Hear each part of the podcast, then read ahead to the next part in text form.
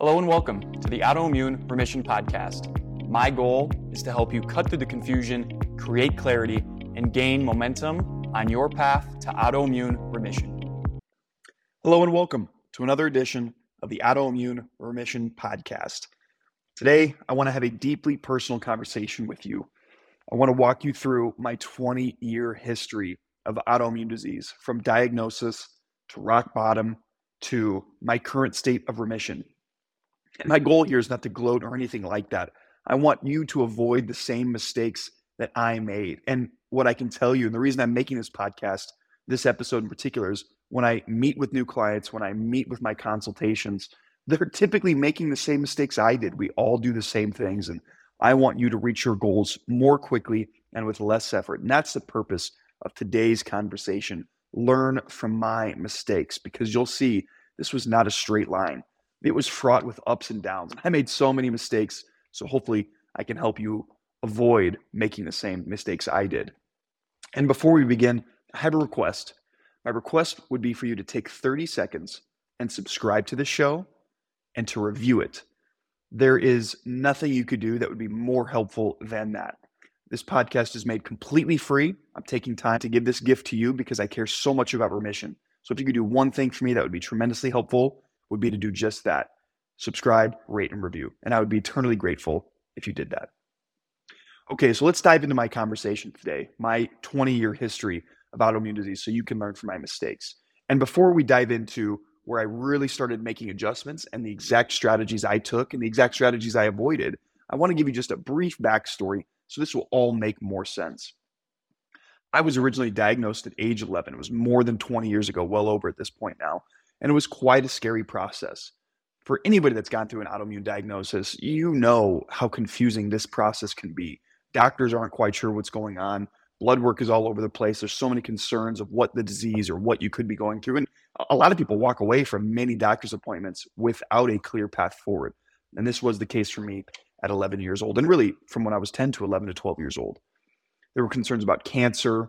And I had to say, I was diagnosed with ulcerative colitis. So the concerns would have been colon cancer or somewhere in my stomach, because I had blood in my stool, urgency to go, and the same symptoms that everybody else with ulcerative colitis has. And it was tough to live a middle schooler's life, needing to know where a bathroom was all the time. My entire life was also defined by being an athlete. So it was tough for me to play my sports when I was right at my diagnosis, because that's when my symptoms were at their peak. At the time, I also had an enlarged spleen, which was a medical mystery. People weren't quite sure why it was enlarged, but we knew that it was growing. So we monitored it over the course of a couple of years. And eventually the decision was made to remove it, because there was nothing we can do to decrease it, to decrease its size. It was going to rupture at some point. It was like a balloon with too much air, and that would have ruptured my stomach. And this was also really impacting my quality of life. Again, an athlete, a student, a kid, and I couldn't play many games. I couldn't play my sports, because if I were to get a bump or an elbow or a baseball hit into that area, I could have ruptured my spleen, and it could have been emergency surgery at that point. So these two events really largely defined my life for so many years, and certainly this portion of my life, the splenectomy and the ulcerative colitis. And after that splenectomy, I had such a poor immune system, right? The spleen is highly involved in the immune regulation, the immune response. So I was always getting sick, lots of doctor's visits, lots of medications and antibiotics. So it was a really trying time. Fast forward 7 or 8 years, I get through high school, I'm going to college. I played baseball in college. So again, these three events all kind of circulate together. My athletic career, ulcerative colitis, the splenectomy, still getting sick throughout college. As you can imagine, a new student going to dorm rooms, and the first couple years were tough. But, eventually I got through college, I graduated, baseball ends, and then I'm in an identity crisis. Who am I without this thing? I can't just be a kid with ulcerative colitis or without a spleen. I have to find out who I am. So, much like so many people that their career ends, or they get a divorce, or, their kids go to college, whatever it is, you lose that sense of identity. And I felt in a depressed state for quite a long period of time. And so many of my friends went through the same things, to where they relied on alcohol and going out every night to make themselves feel happier or at least numb the pain, I fortunately found a love for fitness at this point. And this is not something that existed before.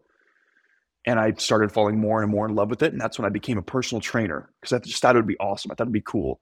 And it was. And I really enjoyed that time. And during that time, I worked with one of my peers with where I was working, a registered dietitian.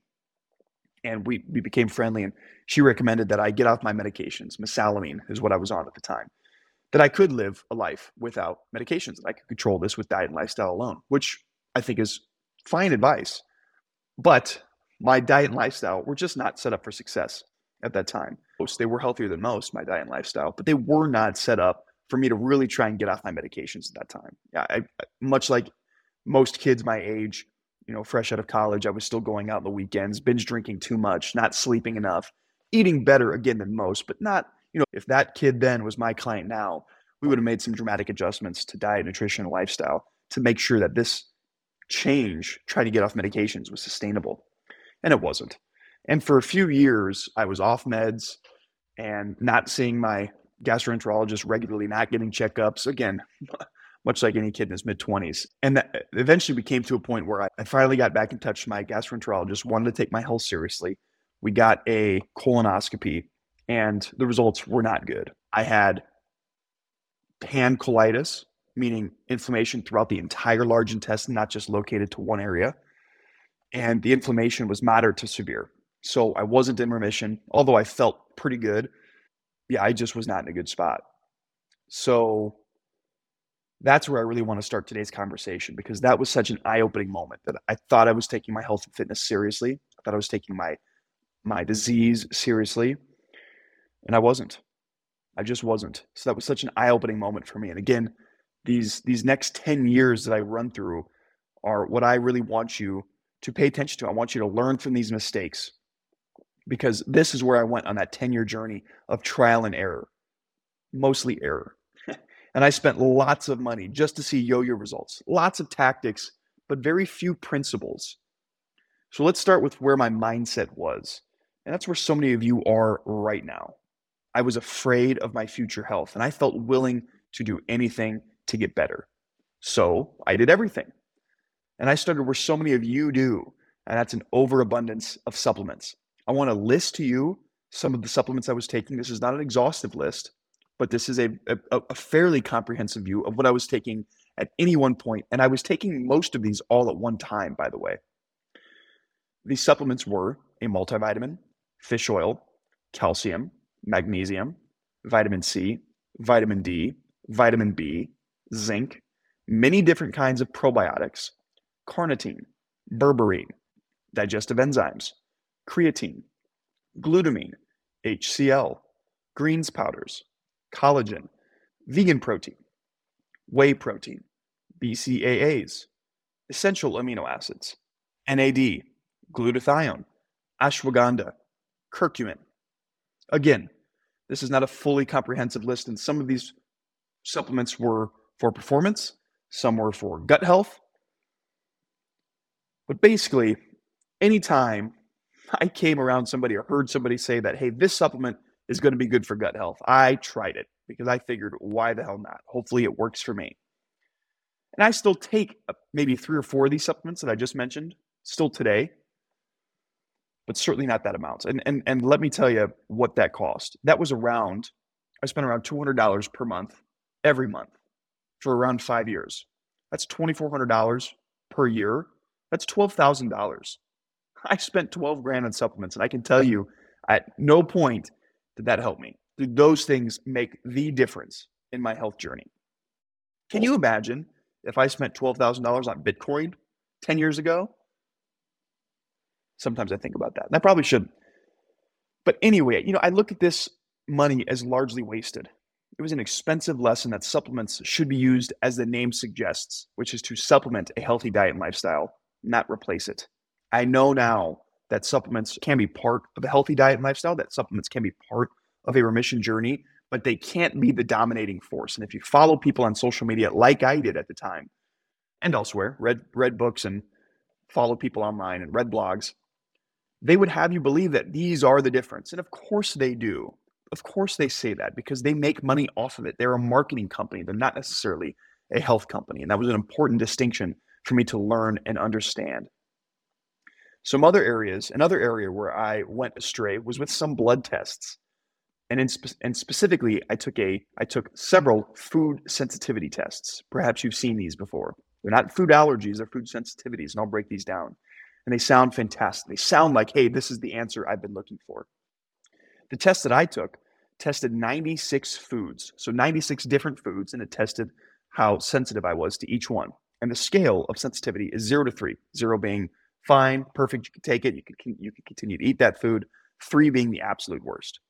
Most people have maybe a handful of 3s, right? Meaning they're very sensitive. I had over 30 3s. Around a third of that list, I couldn't eat, is how it was described to me, that you wanted to remove these foods from your diet, either short-term or long-term, but you want to remove these foods from your diet. So this sent me on a highly restrictive diet, and it mentally changed my relationship with food. And this is something I still struggle with today. Some of these foods that are on, that I tested sensitive to, I still feel an emotional trigger with today. Now, here's what sucks, is I felt better. I felt better on this highly restrictive diet. But I eliminated so many sources of fiber unnecessarily. Something like peanuts, for example. They were by far my worst sensitivity. By far. And I used to love peanut butter.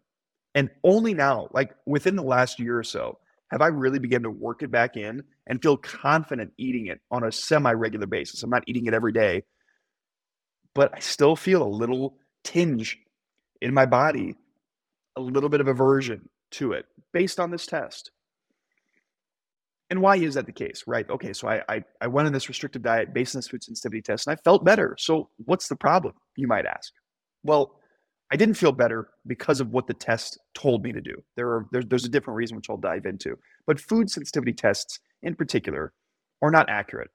And that's unfortunate because they sound so perfect. They test for what's called IgG antibodies, whereas a food allergy would be an IgE antibody. Those are major. If you have IgE antibodies, that could result in anaphylactic shock, right? Where something swells up, hives, horrible reactions.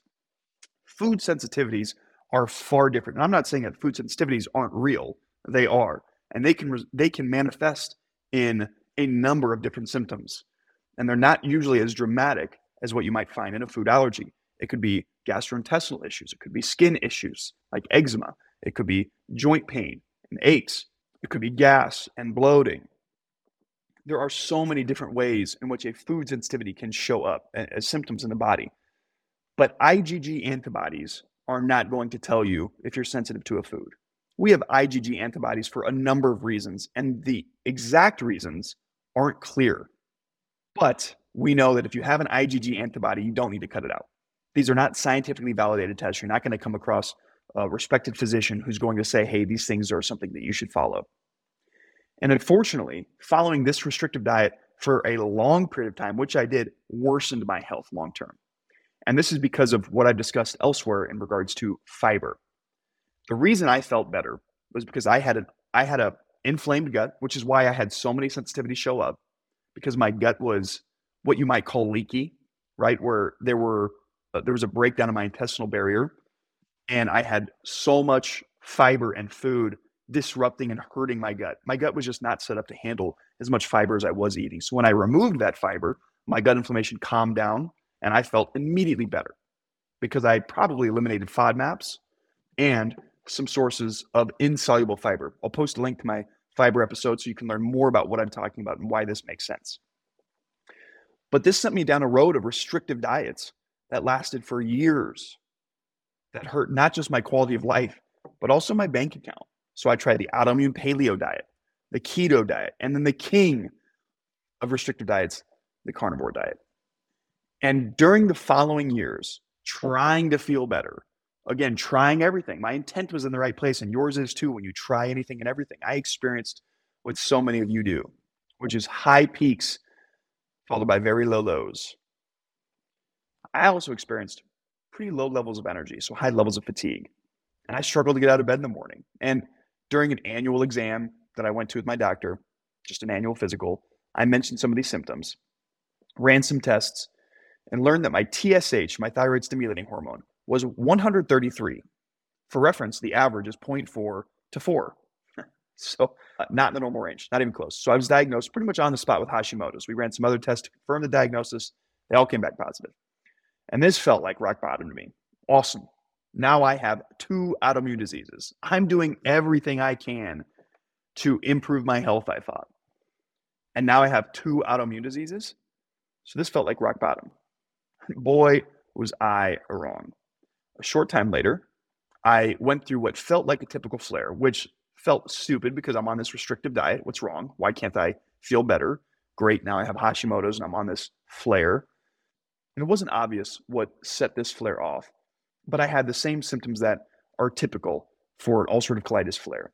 5+ trips to the bathroom each day, urgency to go, blood in my stool. Normally, I would decrease my fiber intake, but I was already on a restrictive diet, so there wasn't much more to restrict. I would rest, I would recover, and most of the times I would feel better after a week or so. But this was not the case this time. My symptoms continued to get worse. A little bit over a week, and I was going to the bathroom 10 times per day. I was waking up at night with urgency, right? So the urgency to go is waking me up in the middle of the night. If you have IBD or IBS and this is happening to you, that's a bad sign. That's a sign of inflammation or infection. And I had more blood. I had no appetite. So I was losing significant amount of weight. At one point, I fasted for 36 hours, hoping this would make me feel better and help me feel better because somebody online told me it would, and it didn't. I remember driving home one night. This is about 12 or 13 days in, and doubled over in pain on the highway, not sure if I'm going to make it home. And when I did get home, I'm doubled over on the couch. My wife takes me to the emergency room. We did some blood work. We did a stool test. Turns out my C-reactive protein was 166. Normal is under 10. And my stool test came back positive for C. difficile, or C. diff.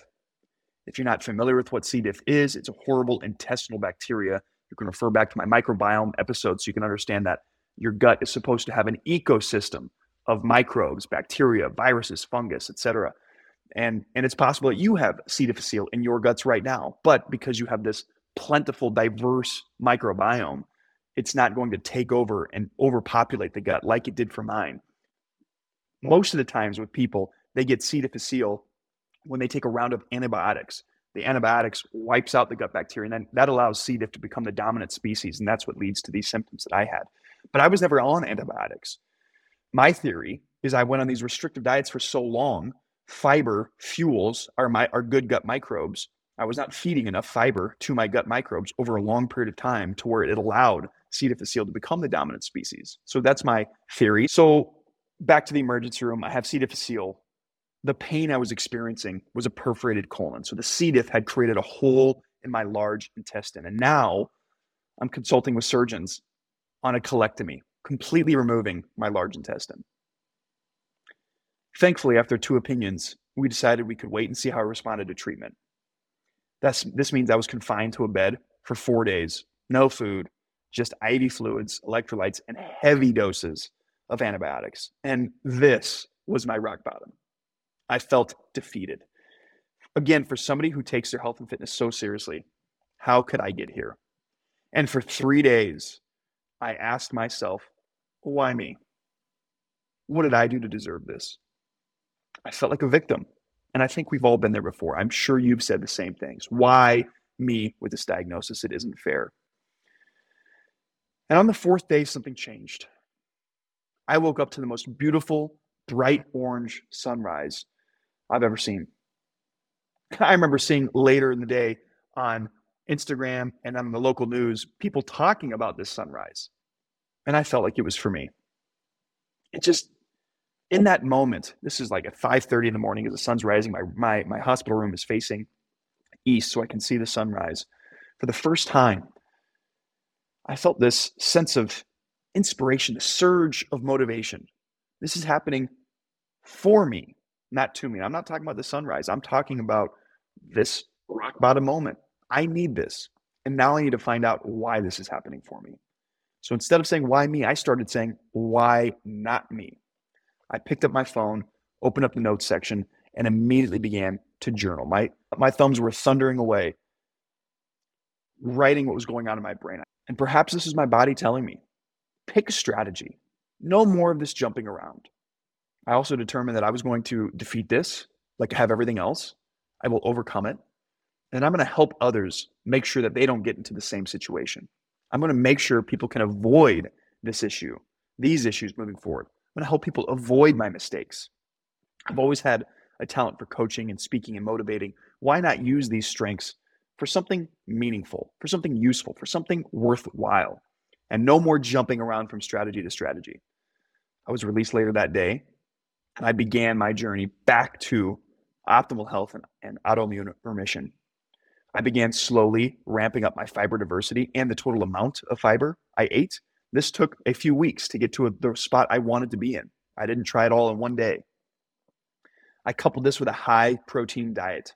No more messing around with low protein vegan diets. Not to say you can't get a high protein on a vegan diet. It just is not something that I want to do. I coupled it with a high protein diet. I truly made sleep a priority for me for the first time. I started wearing a fitness tracker, a Whoop strap at the time. There's Aura rings out there and there's other devices, but I began measuring and tracking my sleep and being protective of it, ensuring that I went to bed at regular sleep times and woke up at regular wake intervals.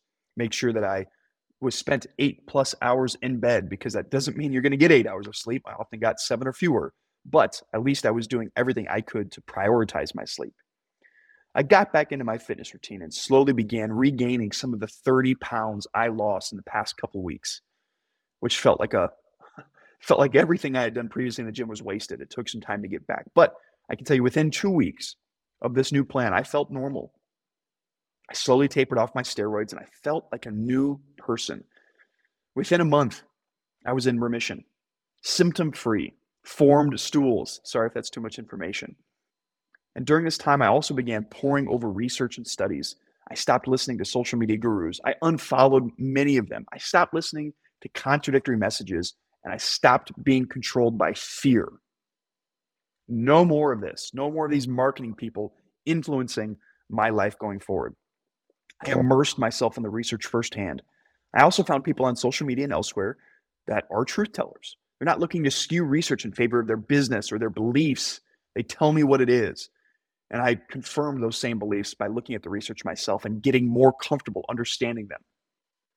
Now, several years later, I've cultivated a coaching practice, which will soon evolve into online programs. And I want to give as much information away as I possibly can on my website, on Instagram, at my newsletter, my blog, on my podcast, as I possibly can. And I want to leave you here with these 5 pillars of autoimmune health. And this is something I cultivated during my lowest moments. This is something I lean on today. This is something that each of my clients learns and develops. Because I learned that these 5 pillars are critical. That when you're only leaning upon 1 or 2 or 3, think of a stool, a 5-legged stool, and it only has 2 legs to stand on. It's tough. It's tough to keep that upright. So we need to build those pillars to keep your health upright. And if you fall out of balance with these principles, look where you're weakest and look to firm and shore up your foundation. These pillars are exercise, nutrition, sleep, stress management, and meaningful relationships. So I'll go through them again. Exercise. We need to be exercising regularly. I'm a fan of a blend of weight training and cardiovascular exercise, but if the only thing that gets you into the gym and gets you moving is Zumba and yoga, I want you to do it. Nutrition. Eating a wide variety of fiber and a high amount of protein. Sleep. Making sure that you're getting 7 to 8 hours of sleep, or that you're in bed for 7 to 8 hours each night. Stress management. Stress is inevitable. We will never avoid stress. We will never decrease our stress, but we can improve our response to stress. And that has proven to extend lifespan and health span. And then meaningful relationships. Yes, the main person you should be doing this for is you, but without a supportive community around you, whether that's friends, family, loved ones, or people online, a community that is in your corner, this is so much more difficult without that. And I can tell you that when I had my 2 daughters, nothing motivated me more than those 2 little girls. And now I can tell you that through these principles, I'm thriving. My health is better than it's ever been. My blood work is better than it's ever been. My relationship with my wife is better than it's ever been. Again, my family is growing and is a tremendous source of inspiration. It provides me a depth of emotion that I haven't experienced prior to this. And again, as you've heard, it hasn't always been a straight line to success. There have been plenty of dips along the way. Much like the stock market, it goes up and down. But if you zoom out over time, it should go up and to the right. And that is what can happen to your health when you pick and choose consistent strategies. Stop doing everything. Stop taking the shotgun approach. Let's get structured with the principles that I referenced. And you can learn more about these principles on my blog and other podcasts that I've gone into regarding these principles. But pick strategies and stay consistent, radically consistent. You'll be surprised at the results you can achieve with radical small change that is consistent over time. My hope is that this story that I've given you, my story, provide you with some hope. I hope that it shows you that no matter where you are or what you've gone through, you're only one or two decisions, one or two behaviors away from changing your life forever. Thank you for taking time today, whether you're in your car, at home, or wherever you may be. I appreciate you choosing to spend it with me. I hope you found great value today, and I hope you stay motivated.